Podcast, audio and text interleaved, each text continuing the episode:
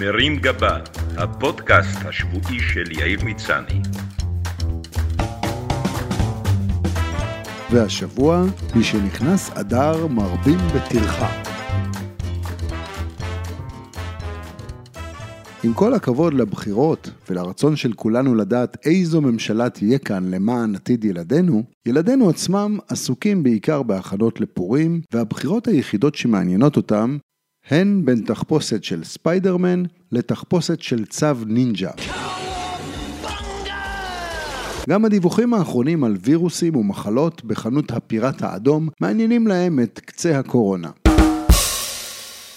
ביטויים כמו משנכנס אדר מרבים בשמחה ולא כל יום פורים נועדו במקור להבהיר שלא כל יום בחיים יכול להיות כיפי כמו פורים. אבל היום, כשפורים הפך להפקה מטורפת בגנים ובבתי הספר, הם משמשים מעין צפירת הרגעה להורים. אל תדאגו, לא כל יום פורים, מחר הסיוט הזה יעבור, ותוכלו לחזור לחיים הרגילים שלכם, שלא כוללים הכנת רטייה של פיראט ממכסה של מילקי.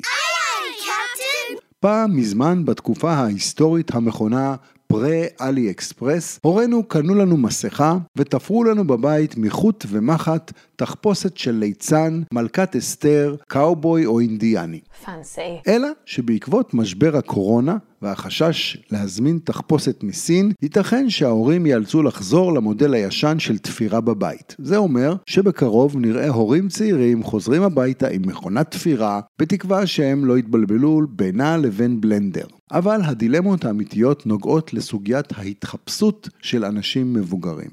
אדם בוגר שמוזמן למסיבת תחפושות ניצב בפני התלבטות קשה. בכל החלטה שיקבל עשויה להשפיע על תדמיתו בעיני הסביבה. רבים שואלים את עצמם עד איזה גיל סביר להתחפש בלי להיראות פתטי. ומה זה אומר עליי בכלל שאני עדיין במשחק הזה בדיוק כמו בגיל 6? גם אם החלטת לזרום ולצאת מהבית, אתה הרי לא יודע אם המסיבה תהיה נשף מסכות מפואר, ואז אם הסתפקת בחבישת כובע שמצאת בארון, תצא צנון מיובש ומחרב מסיבות, או חלטורה עלובה, ואז, אם החלטת להשקיע ולהתחפש עם אשתך לסטטיק ובן אל, אתם עשויים לצאת מתלהבים ששכחו שהם כבר לא בני 14.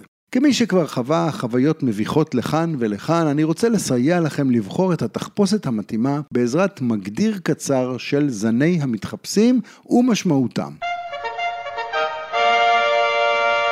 הראשון, המשקיען.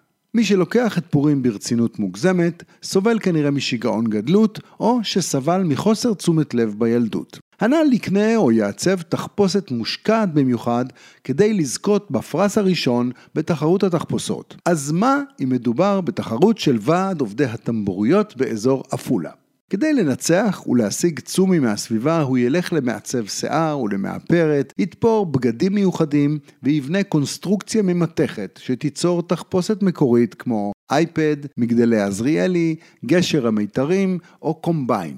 אם אתה מהסוג הנ"ל, הווה בחשבון שיהיו גם מי שירימו גבה לגבי סדרי העדיפויות שלך בחיים ועל מה אתה מבזבז את הזמן שלך, בעיקר כשאתה בכלל לא עובד בטמבוריה. הלא מזוהה יש כאלה ששמים על עצמם מסכה כלשהי שמסתירה את פניהם במהלך כל הערב. אם לאורך כל המסיבה לא מבינים שהקנגרו המקפץ זה אתה, מה עשית בזה? ועל מי בדיוק עשית רושם? מה הרעיון שעומד מאחורי העניין? לעלות לפייסבוק פוסט למחרת, כל מי שהיה אתמול במסיבה אצל האיצקוביצ'ים זוכרים את הקנגרו שקפץ שם? עכשיו אפשר לגלות שזה הייתי אני, ינקלה. זה הרעיון? החפיפניק. החפיפניק הוא זה שמגיע למסיבה עם קסקט מטופש או משקפיים מפלסטיק שקנה בפיצוצייה בדרך, וחשב שכך יצא ידי חובה. גם לשים על הראש גרב ניילון של אשתך ולהגיד שהתחפשת לשודד בנקים, לא יעזור לך לצאת טוב. האמת היא שתחפושת כזו משדרת קוליות מופרזת וזלזול באירוע ובמארגן. היא עלולה להציג אותך כמתנשא, שמשוכנע שהוא מעל השטויות האלה של להתחפש בפורים. וגם, לגרום לאנשים שכן השקיעו בתחפושת, לשפוך עליך בטעות את הפונץ' שלהם. התחפושת הזוגית זה מתוק להתחפש ביחד, אבל עשוי גם להוציא אתכם דבילים גמורים. יצירתיות מוגזמת שלך או של רעייתך עלולה להכניס אתכם למלכודת כמו תחפושת ביטויים שזכורה למשל מתחפושת שום דבר הקלאסית, היא מחזיקה שום ואתה עיתון דבר. בתקופה הנוכחית אפשר לנסות את תחפושת קולות החיילים, היא עם בקבוקי קולה ואתה חייל במדים, ואף גרוע מזה תחפושת דביל מושלם, כשאתה כמובן הדביל והיא מחזיקה כרטיס של כללית מושלם. תחפושות עוינות תחפושות של אויבי ישראל הן תמיד גבוליות. בילדותנו היה מקובל לשרוף בובה של היטלר בקומזית של ל"ג בעומר.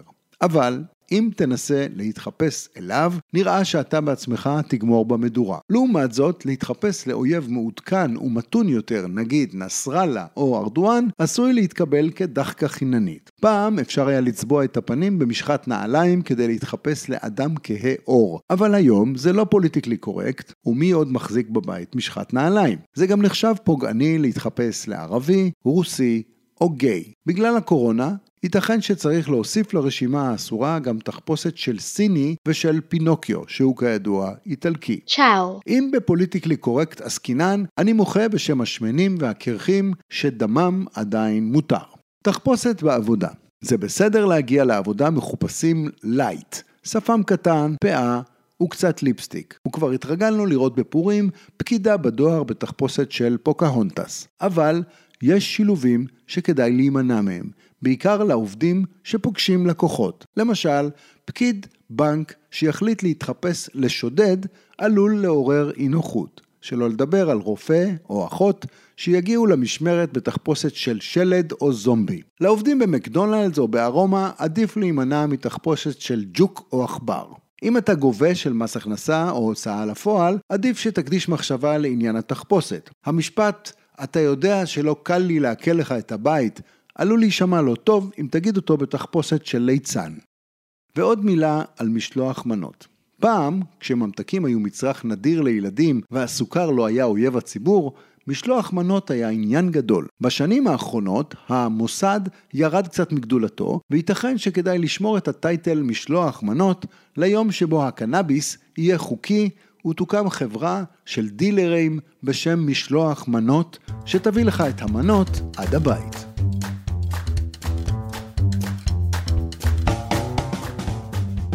מרים גבה, הפודקאסט השבועי של יאיר מצני.